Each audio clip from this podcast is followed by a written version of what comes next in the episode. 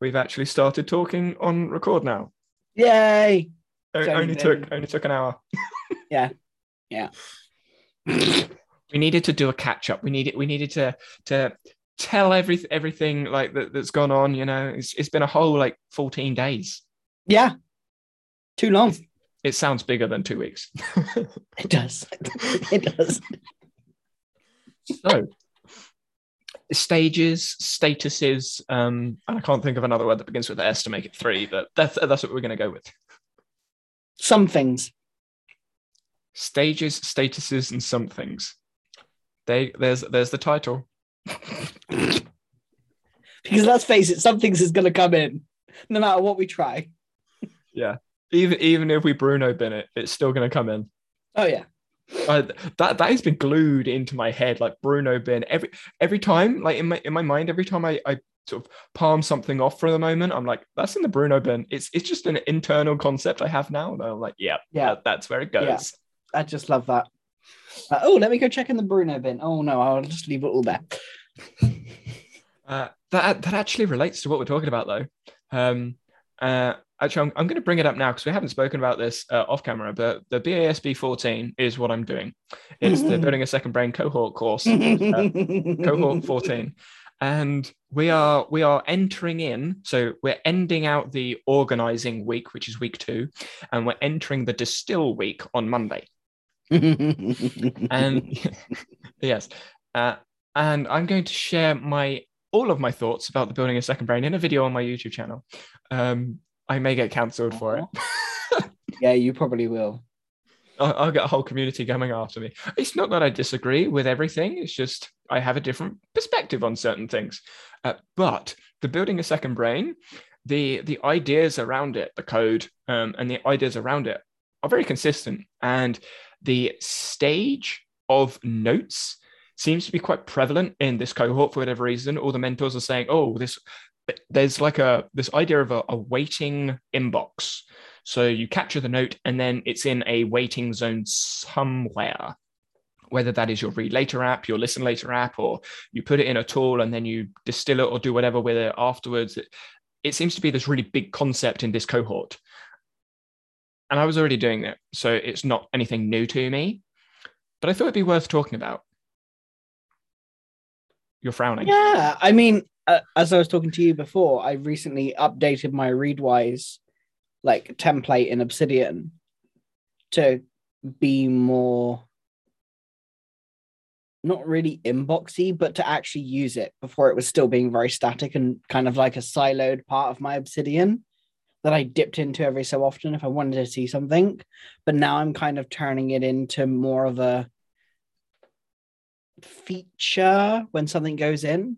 I think my Readwise is like your kind of papers and you know when you go through your papers and get the notes from the papers nowhere near to your degree because it's only a book um It's a big. yeah well, yeah you can distill most of it down quite easily unlike you know 60,000 don't even remember how many words it was um Yeah, it was it was it was sixty five thousand words in the paper, but there was only thirty two thousand that were my my notes. Yeah yeah obviously. Yeah so i'm i'm in a process of doing a course or a program whatever it's called. Um and there are a lot of books to read which i'm enjoying. Um and so i'm kind of relying on my obsidian a little mo- a little bit more which meant i wanted to design it so that i could find things quickly. So as we were talking before i've introduced tags like you have and as kind of I think I would call it a status. Yeah, it's pretty much a status of where it is and what I'm doing with it. And it's kind of like, yay, this is much easier than what I was doing before.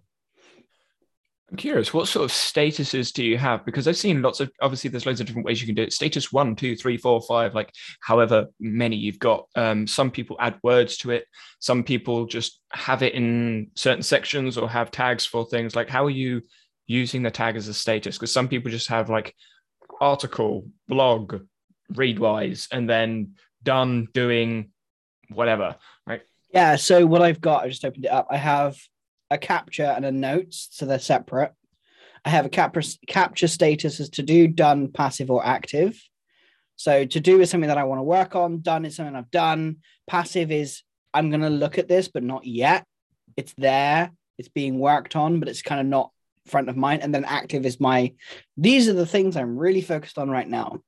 Um, then I have the format of what they are, whether it's a book, an article, a tweet, a podcast, a paper, a video, or it's like an etymology thing that I've captured. And then I kind of have for my notes an active done and to do. I don't have a passive yet, which I may end up adding. Don't know yet. I haven't needed it yet. Interesting. That's kind of what I have so far.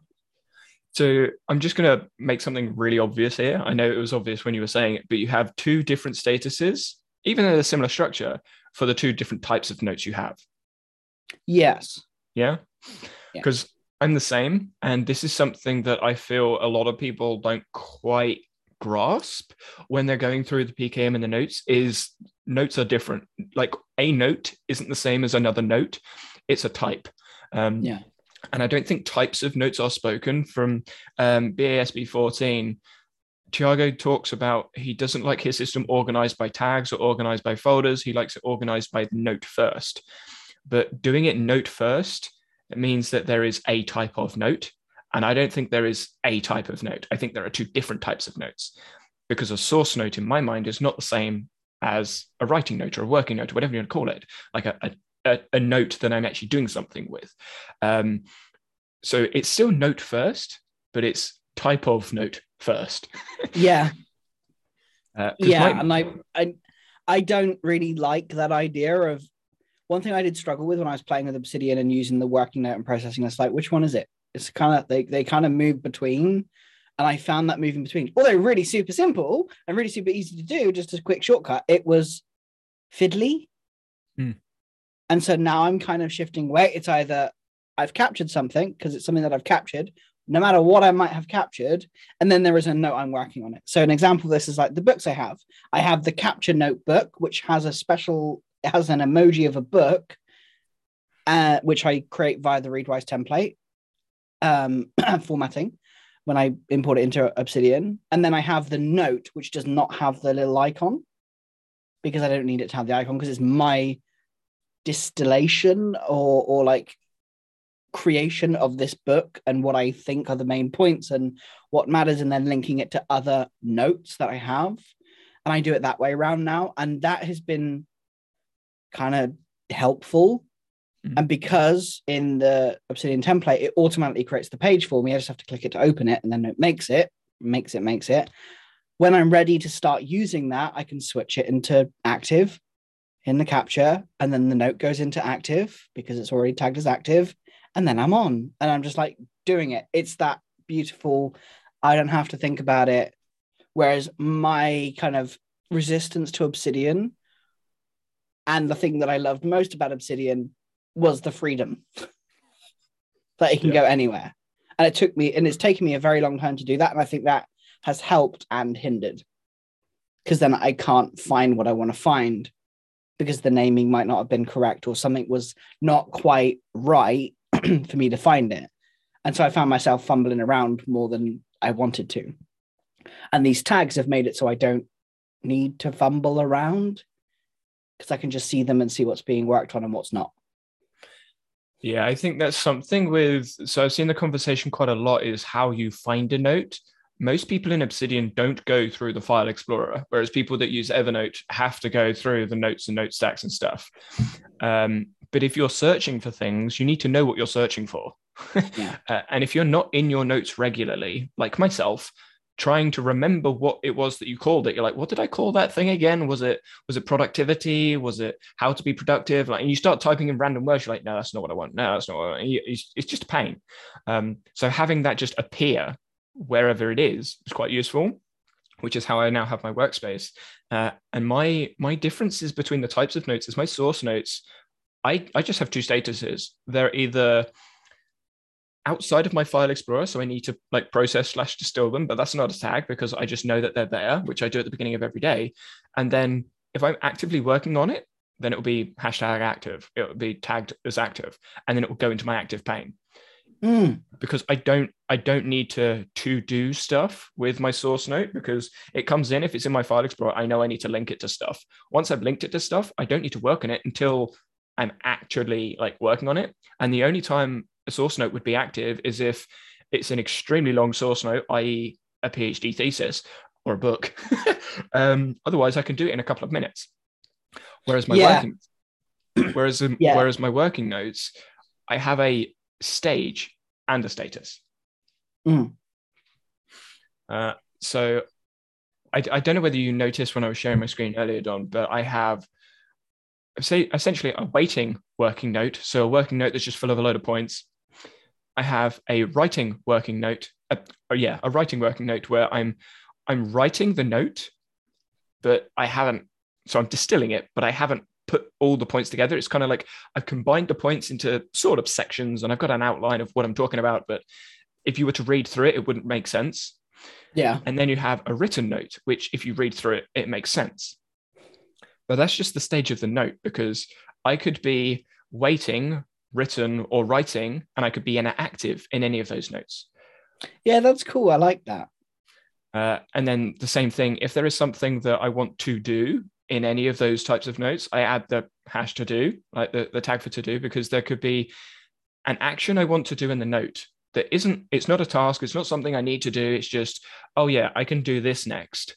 In my to do section, which is at the bottom of the page, bottom of every page, I can just add like distill this section, this chapter, or express this block or whatever.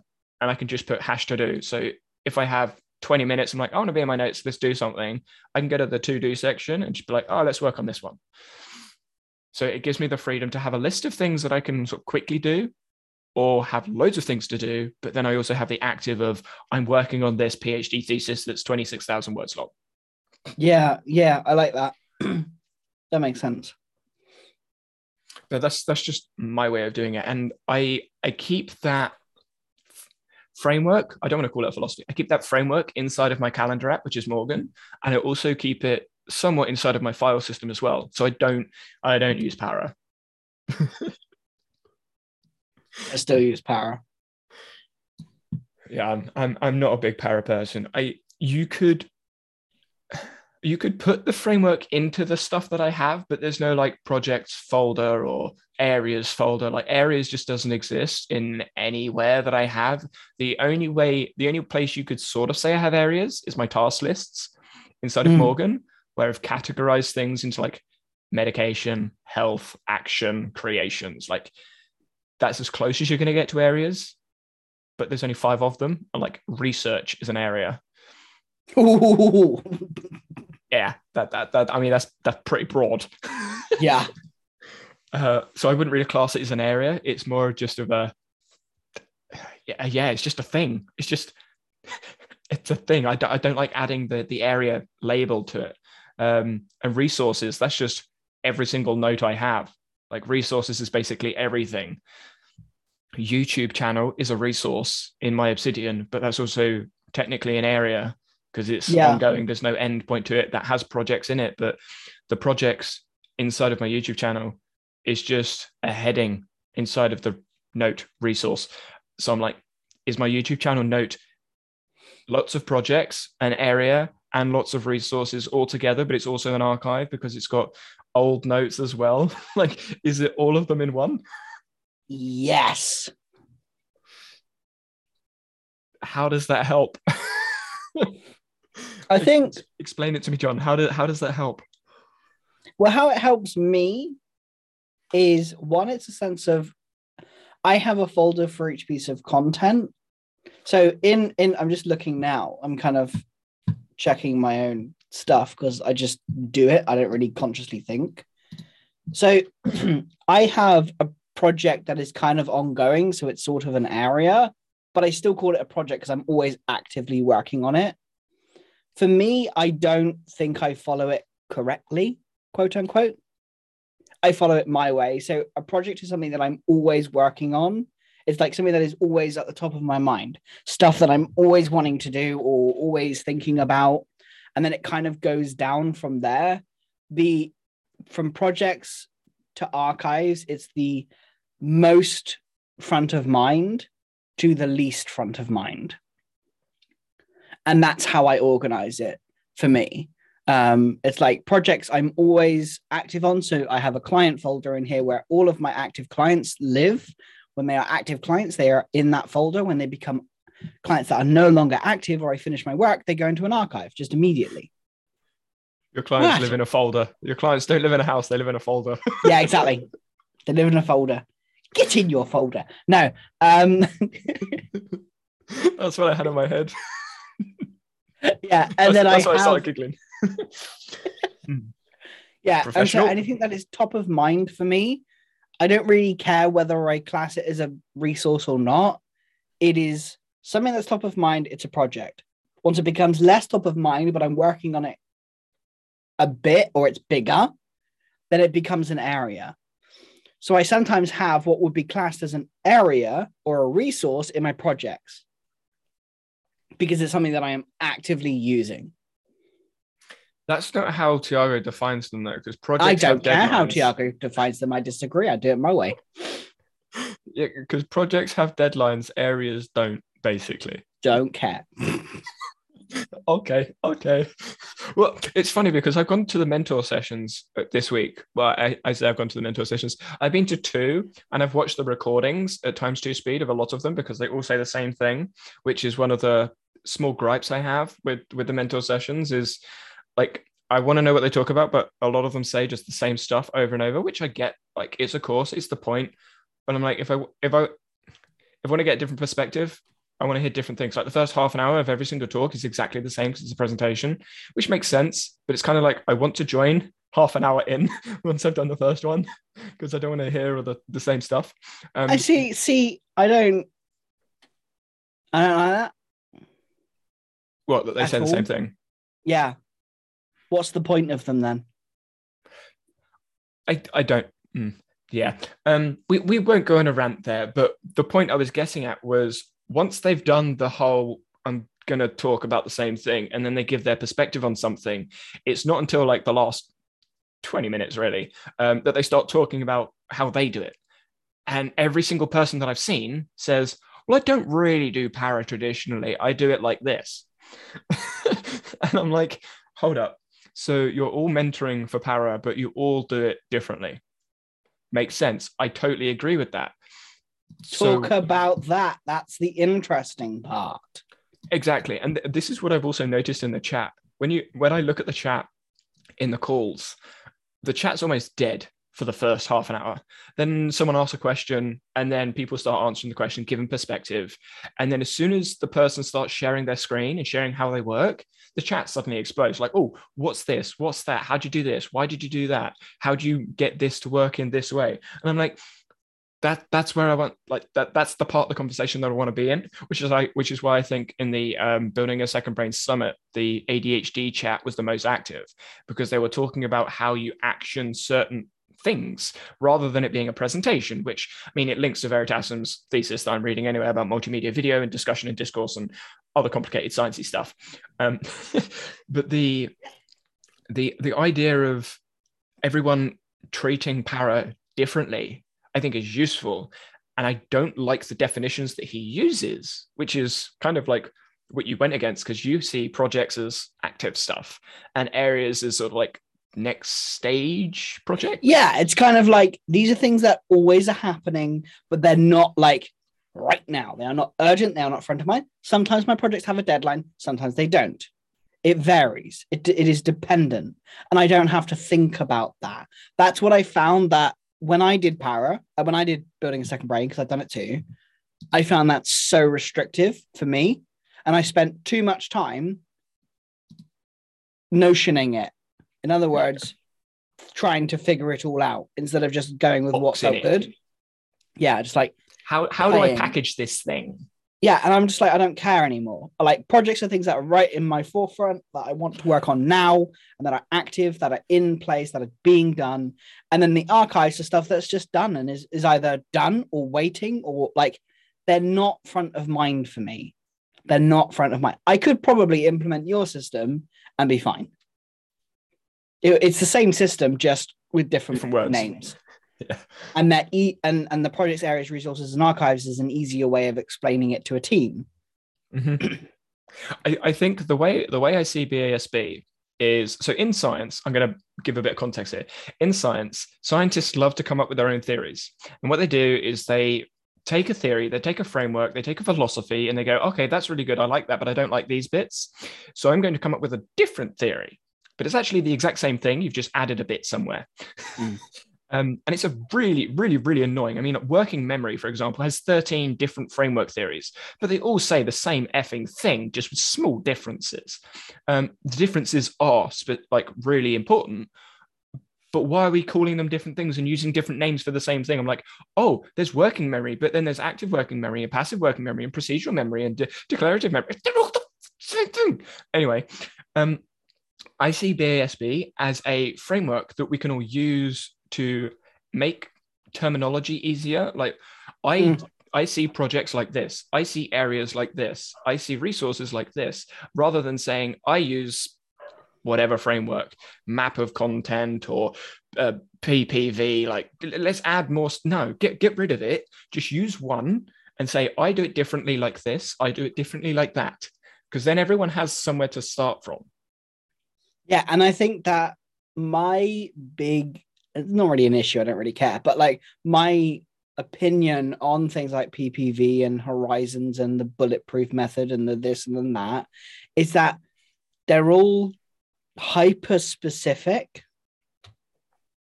And one thing I've been asked multiple times, oh, can you do a new video on how you use Notion? I'm like, yeah, I can, but it's going to be useless. It's not going to be Give me, very give me a couple days. Yeah, it's it's it's no give me a couple days and it'll change. yeah, it's like this is where I and I tried to get to a point where I can encapsulate what I want to do, which I have. I've got that now. Um, but it's my concern is people just go in and take it verbatim, Mm. which is not the darn point. Do not follow what what is said to the letter. These are not like rules, they're guidelines. And I think with certain, like, I think for me, and this is just my personal view, with PPV, there was so much like, this is this, this is that, this is that. It was so detailed, which, which, you know, much respect to him. like. Yeah, it's like really detailed, but I would spend more time making and setting it up and doing things with it than actually doing my work. And that's not what I want is an invisible system, a system that works in the background that I do not have to explain. Now, there will always be friction. There will always be things that are just, oh, I wish it could just do this and I wish it could just do that. That's always going to happen. But I want to reduce those as low as possible to a point where I'm not going to come into my system and go, uh, where's that thing again? I want to be able to go in and go, right, this is where I am. This is what I've got to do. Here we go. Off we go. And I think folder structures, just from a Google, not not Google Drive, but a, a folder and file structure, I love Para for that because it allows me to go from, you know, highest priority to lowest priority. And there are four folders, and that's all I've got to think about. Do I go deeper with four folders inside? Yes, of course I do. But it's just four folders. I can dump it in there and then come back later when I want to organize stuff. But I don't want to spend all my time organizing stuff. And with PPP, PPV and, and from the limited stuff I have about the bulletproof system, it's so manual, it's so working with it. I don't want to work with the system. I want the system to work with me. Very different. Sounds the same, but very different. I want to just come in, do my work, and my system will hold me up just enough. Self organization.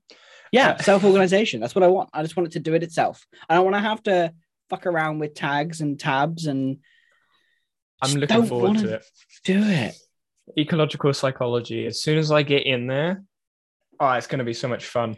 Um, I but I need to get a basis in cognitive science first. Uh, one one thing that came up in my in my mind when when you were speaking was there's been this debate in sub projects and tasks and subtasks and how that works. So I want to sort of address that a little bit in a second. But I think the reason para the reason Tiago went to para for everything is he used Evernote, and Evernote is files and folders. And files and folders for Para is useful. And even though I don't use traditional Para, if you look at the video that I did recently, it's about seven minute video at how I organize stuff. My my folder system could be organized in Para because that's what I'm doing. It's like these are the project stuff. These are the I mean, I have the resources in the project folder, and then I have an archive of things that I don't need, uh, which are basically just like two sections in my mind. But I could put Para to it. Evernote is folders. Obsidian, nah. No. And No. that's where I think the tools for thought uh, evolution doesn't fit Para. And that's where I think Para starts to lose its applicability. Um, Yeah, and and I agree. I think that's true. But and I saw something interesting. I can't remember who it was or where it was around how tools for thought will always be a niche thing. Like there was a tools like conversation on Twitter about. Obsidian. Yeah, about how Obsidian and Roam will always be niche. I disagree. I, I'm I'm starting to intrigued I-. I'm intrigued.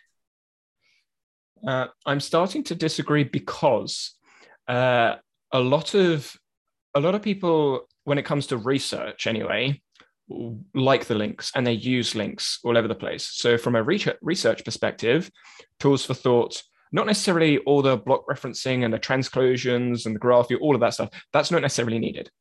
But the basic ability to link between pages, link between documents and ideas, just the backlinking, the ease of backlinking drastically like drastically changes how research is done.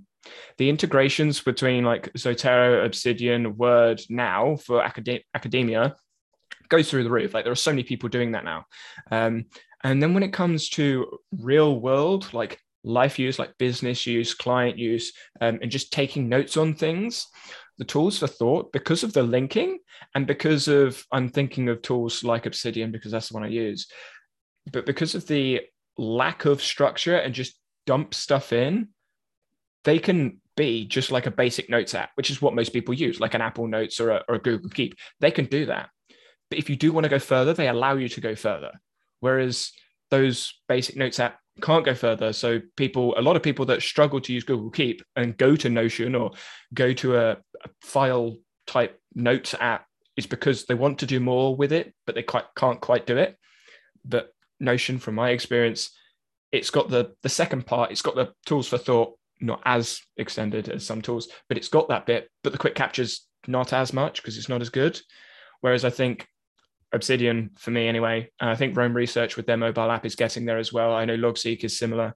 Um, yeah, I I still prefer Obsidian. Um, it has the quick capture bit, which is what most people need. But then it has the linking, which most people also want, but they don't know how to do. Like they struggle with it. Like when when you see the Google ecosystem, you see Google Keep, you see Google Calendar, and then you see Microsoft Docs, uh, Microsoft Docs, Google Docs, um, and they try and link all the notes together. And you've got like a link between the Google Keep note, the calendar event, and the doc. Well, if you use a tool for thought, all three of those links can be in one page. Yeah, and I think that I think we've had this conversation before on the responsibility of the creators. Mm. Because often what is all of that is shared for the majority of creators is look at me how advanced I am. It's like almost showing how good you are at using the tool rather than, hey, here's a thing that I can do. This is simple. I mean, I when I did when I actively did YouTube, it's like, oh my god, this is so simple. I'm like, yeah, that's the damn point. I want it to be simple. Why would I spend hours and hours going through 40, 50 databases? Why would I do that? Because some people advise it. It's like, I just want as little as possible so that I can get on with my day, not so that I can go play in Notion all day. Don't get me wrong, I love Notion, but Quick fire question. How many vaults should people have in Obsidian? one. Why would you have more? That's exactly what I said. So many people in the in the BASB are like, "Oh yeah, I have three vaults. I have five vaults. I have six vaults." I'm like, "Wh- they have a vault per area. yeah, I know. Why? Why? How? Why? It was a quick fire question. I know I'm bashing my head against the wall every time I see someone that's like, oh yeah, I have four vaults. Why? What's the point? Can you link between the different No. vaults? Well, you can, but you have to make a manual UI link between the two Obsidian files. So instead of it being a backlink, it would be an external file link. So you can do it. It's just a pain in the ass. But if you want to do that, go back to Notion, basically. Exactly. like, if you need that, go to Notion. Uh, that is no. Yeah, exactly. I'm bashing my head against If any of you do have multiple vaults that are listening and want to try and explain why, please do let us know. I'm very intrigued, but why? the only reason I can justify using multiple vaults is for like collaboration access. Like if you have a vault for work and a vault for personal, because maybe you like sync the vault with another person, like you have a sync vault for another person. Like I could see that. Yeah, but I'm I'm like reaching there because why would you use Obsidian for like collaboration sync vault work? I, I just don't know. And and then the other quick fire question tasks, subtasks, projects, sub-projects, sub-projects of projects, and sub uh, and sub areas. Do you have them? Do you not have them? Like, how do you work with them? so I go one layer. So I have a project and then a sub project, a task and then a subtask. I do not go no deeper than that. Okay, Area, sub area. I don't really. sub areas. No, not really. But if I wanted to, I could. I think But I, I always need only go sub area for my research. I hmm? I think I would need sub areas for my research. Yeah, probably thinking about it. Yeah. Like it would be an area, sub area. Or if it become areas are probably the one that I probably wouldn't do that with. I don't think. I think if it was too big, I would split the area off to its own thing. To be its own area. I think. But I don't know. I've never experienced where an area has become yeah, I would just go down to a project and have another project. I would rather have sub projects than sub areas. But the way that I define areas is different. Hmm. Yeah, see, this is where I struggle with para because if if we go down the areas route, my research is an area. Consciousness, cognitive science, ecological hmm. science, ecological dynamics, ecological psychology, they are all what I would class as areas. But Yes. they're areas inside of research. But then inside of ecological dynamics, you then have systems theory, then you have complexity theory, uh, and, and then you have other areas inside of that extended cognition and then inside of extended cognition embodied cognition entrenched cognition etc etc and you and i'm like these are all topics but they could all be classed as areas because i could do a project i.e an essay a blog a video on any of those specific things. I'm like do i have infinite areas? Do i have infinite yeah, so that, resources? that like that is actually the thing, isn't it? It's like, but then for me, the way that I I I would never use para for note taking. yeah i, I- can't and I, I wouldn't. this is I- the problem no i'm at i'm like It, it wouldn't work. I use all para. resources yeah, they're all resources. So I see that as a sub resource versus a project or an area or this or that. Like I don't see my note taking inside of para. It is kind of in its own place. And then when I want to do something with it, it becomes a project. And only then do I put it into something like that. But I think that's because I have that my team don't need to see my notes necessarily, and they won't be interested in most of my notes. But then when I need them to be interested, it goes into Notion as a project, something that I'm working on, something that I'm doing. But yeah, it's Para doesn't work for note taking. yeah hot that's what that's what i thought no that, that's Para does I'm- not work. I'm sorry. Project management, yes. Task management, well, yeah, obviously. Like for for organizational purposes, yes. To organize your notes, no. I would say para is action management, not knowledge management.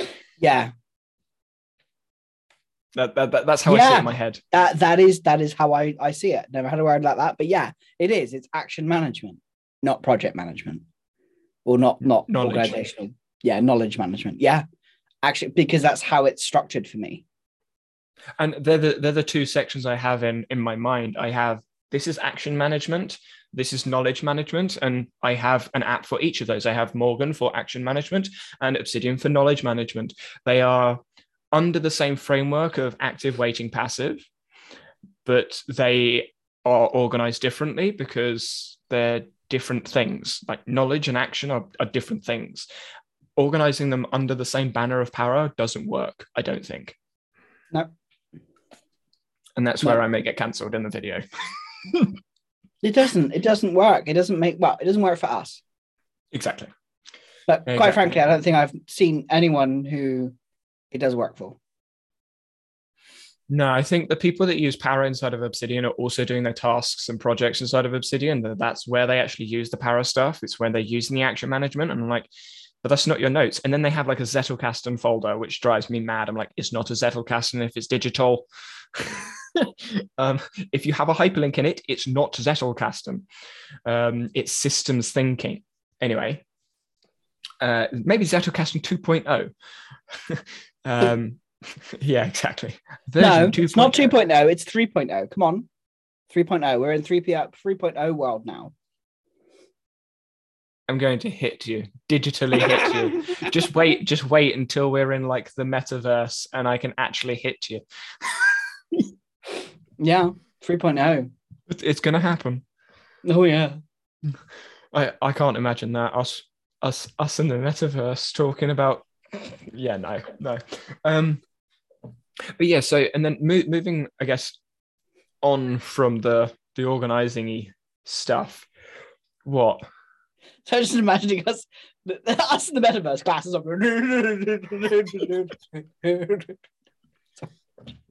Uh, Just I, I could see there being loads of glitching as well because because of the amount like we move. I could see loads of glitching of arms and stuff. Oh, they, they the would have they would have no hope.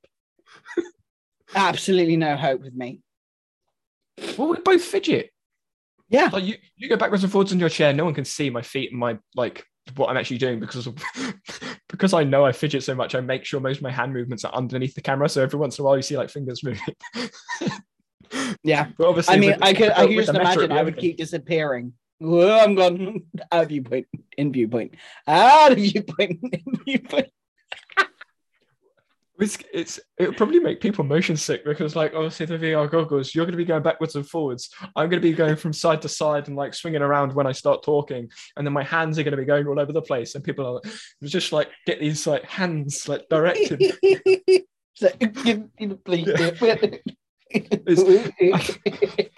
See it. Someone walks in. Someone's someone's got their goggles on. Someone walks in and they're just doing this. Like ah, they're watching Danny talk. they're, they're dodging their hands. so for audio people, that would have made no sense whatsoever. It did not look funny. Go watch it on YouTube. It is Yeah, very funny. jumping around all over the place.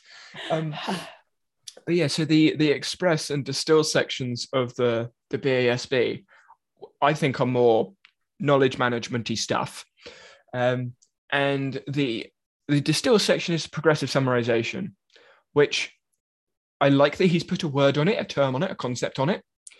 Um, I get the different stages. I don't like his like bolding and then highlighting, but that's just personal preference. Where I think so I have the I have the same format of the page, sort of. Like I have the same things in the page, but I don't what I struggle with is I don't see a different way to do it. Now I know this is my bias, but I don't see how you can have a page without a link going back to where you got the stuff from. That's just a reference. And if you don't reference stuff, then you're stupid. Uh, hot take. Like if you don't reference where you got the note from or where you got the idea from, you're just asking for pain later on. It just it just makes sense. Like if if you if you're writing a note about something, you need to reference, even if it's literally just copy the address of the, the website. Like it just makes sense. Uh, how you do that is up to you. If you don't do that, I think it's silly. Or at least write down the name of the video or name. It needs to be referenced somewhere. Um, so adding that into the page, I, I think it's just logical. Having some sort of outline, whether that is in headings or whether that is in bolds or whether that's highlights again, I think is logical if you have a long page. That's that's how all blogs are written. Then splitting up big blocks of text again, I think is logical because you look at every web page. It's so I, I don't see the the progressive summarization as groundbreaking or new, again, I see it as something that you could do it this way or you could do it that way. Am I am I missing something? Do you think? No, um, I did find the progressive summarization a little over explained, maybe. I I already I think, I think that's Tiago's thing. He likes to I mean, he, in in the course, I mean, there's what 40 minutes of explanation per code section capture organize distill express 40 minutes explaining how to capture something 40 minutes explaining how to organize something through para i for it me feels I know this verbose. yeah and I think that's my and, and and also it's not just that it's also people think they have to consciously do it, Mm. and I think that becomes a problem. Because it's like so loads of actions Yeah, so do this, this do this, do this, do this, do this, do this, do this, and and he explains that, and at the time when I had it, there was some value to it, I suppose, but also by the end of it, I was like, yeah, but I just can skip. Is that something wrong with me if I skip steps? And it's it was like, oh no, you can do that if you want. It's like, well, then what's the point of the bloody steps then? I mean, it, to me, progressive summarization is it's it's the amount, the depth, the the level you go to explaining distilling, uh, e- explaining the note that you've taken. Most small notes don't need progressive summarization. Like if I watch a YouTube video, I don't need to bold or highlight things. I just take the points that I need. Done. That's in, progressive summarization isn't needed at all Mm. progressive summarization is needed when, well, not really, but it could be needed if I'm putting, say, 10 videos on something, if I'm putting all those things together. But that's not distilling information because I'm not bolding certain points. I'm just putting points that are saying the same thing together and then referencing them, which again is a progressive summarization. So where he has progressive summarization in the distilled section, unless you're reading or consuming a piece of content that's extremely long, i.e., a book or a thesis or a really, really long article that's complicated and complex, you don't need progressive summarization. Which, Which in the nicest possible way, most of the people who have taken building a second brain probably aren't. Exactly. Because then they're not going to read books. And the articles that people read, if you're highlighting like a big section or bolding a big section and highlighting a word in it, why do you have the why do you have the sentence bolded? Like you could just bold a couple words in a sentence. With my with my pages that I've expressed on Obsidian, I bold maximum two words because it's in my head. Like, why do I need to bold an entire sentence? It just doesn't Yeah. make sense. Actually, I say maximum two words. Cognitive load theory is three. uh, but I don't think that's bolded. I think that's a link. So that's an orange text anyway. And so, and that's the difference. Like, I don't highlight anything in my expression of notes because it's it's too distracting when I'm reading. I, I just want to read the text. I when when I'm reading through, I don't want to have to sort of mentally figure out like get rid of the highlight type thing because reading is difficult for me anyway. It's difficult for most people because you have to like mentally think about it. So I have bolded words that stick out to me. So if I am skim reading, I can see the bolded words, and I have the orange highlights which have the page preview for Obsidian, which are like a higher level of exploration, which is the highlighted that um, Tiago uses. But I have orange words instead of highlights because, yeah, to me, changing changing the background of words makes it more difficult. I see you're exploring something. Yeah, I was just looking to see what I was doing because once again, this is another thing. I don't think about what I'm doing; I just do it. Yeah. I'm, and I think that's something that I don't know whether this has changed since I did it. It was a while ago. I, think I, did, I was on BASB 10 or something. It was quite an old older version. I know they redesigned the whole curriculum. Twice. But for me, twi- twice. Wow. Um, I have bold as mini headers when I don't want an actual header. When I'm introducing a concept that doesn't need to be its own thing. But Yeah. apart from that, I don't really bold stuff. I bold them as kind of more like subcategories, which really I could just do as a header, but I don't want to. I don't really bold stuff, and any links I have are quite literally links. Links. yeah, see, I I do the same thing, and it's interesting that you say that because I've obviously I, I don't want to say like this is a boasty thing, but I'm a little bit further ahead than you when it comes to the researchy stuff. Yes, wanna- absolutely. Um, so when I have a section that is a bolded section, i.e., I'm going to use cognitive load theory because it's an easy example. Cognitive load theory was just a block. It was a bolded word, a block, a couple of lines explaining it. Then I realized actually there's a couple of sections in here. So I had cognitive load theory as a bolded block, and then a couple of paragraphs underneath that had no bolds in, a couple of links, but no bolds, lots of references. Then it became a section so I had a heading for cognitive load theory and then had like five or six paragraphs. And then it turned into an entire page. So the block turned into an entire page that now has close to 100 references in. Now, I I don't know if that's progressive summarization. I would see it as the other way. Like Yeah, that's what I was just thinking. it's it's I, like I actually kind of see it. exploration. So this is the cool thing is it's almost like what I view as it, it's a version of my thoughts on para. It's like it was a little thing that wasn't a big priority. So it's kind of like the archive. And then it became bigger and grew more of my attention and more. And then it became its own thing. And since starting to follow kind of a similar method to you, I found that really valuable because I can just go, okay, this is the thing. I don't know whether I'm going to turn this into a page yet. And I'm being way more selective on what's a page. Because I want to make sure that if it's a page, as in a, a note in itself, a note, it should use the correct term. If I want it to be a note in itself, it has to be good. It has to have substance and not just be little tiny scraps, which I find is what happened, which meant it was harder to find what I wanted quickly. When someone was talking to me and, and asking, well, oh, like that's cognitive load theory. And I was like, okay, which note do I want to find here? And I spent too long searching for stuff. I think And I wanted to be able to go, okay, so issue. Huh? I think that's the issue with atomic notes. The whole taking smart notes thing and the atomic notes, the evergreen notes, they're context specific, fine. But for me, that's a block. It's Yes. just a block of information that is in context with this larger idea, this larger concept. If I want to expand that block into a section, I can. If I want to expand that section into a note, I can. Mm. But if it if it's a note by itself to start with, I'm like, ah, where, where's context? And then you're like going through links and bringing up like tons of pages. It's just pain in the bum, which is why I have big pages of context with blocks. So it's kind of like progressive exploration or Yeah, progressive uh, I- I just- expression. I don't know. Yeah.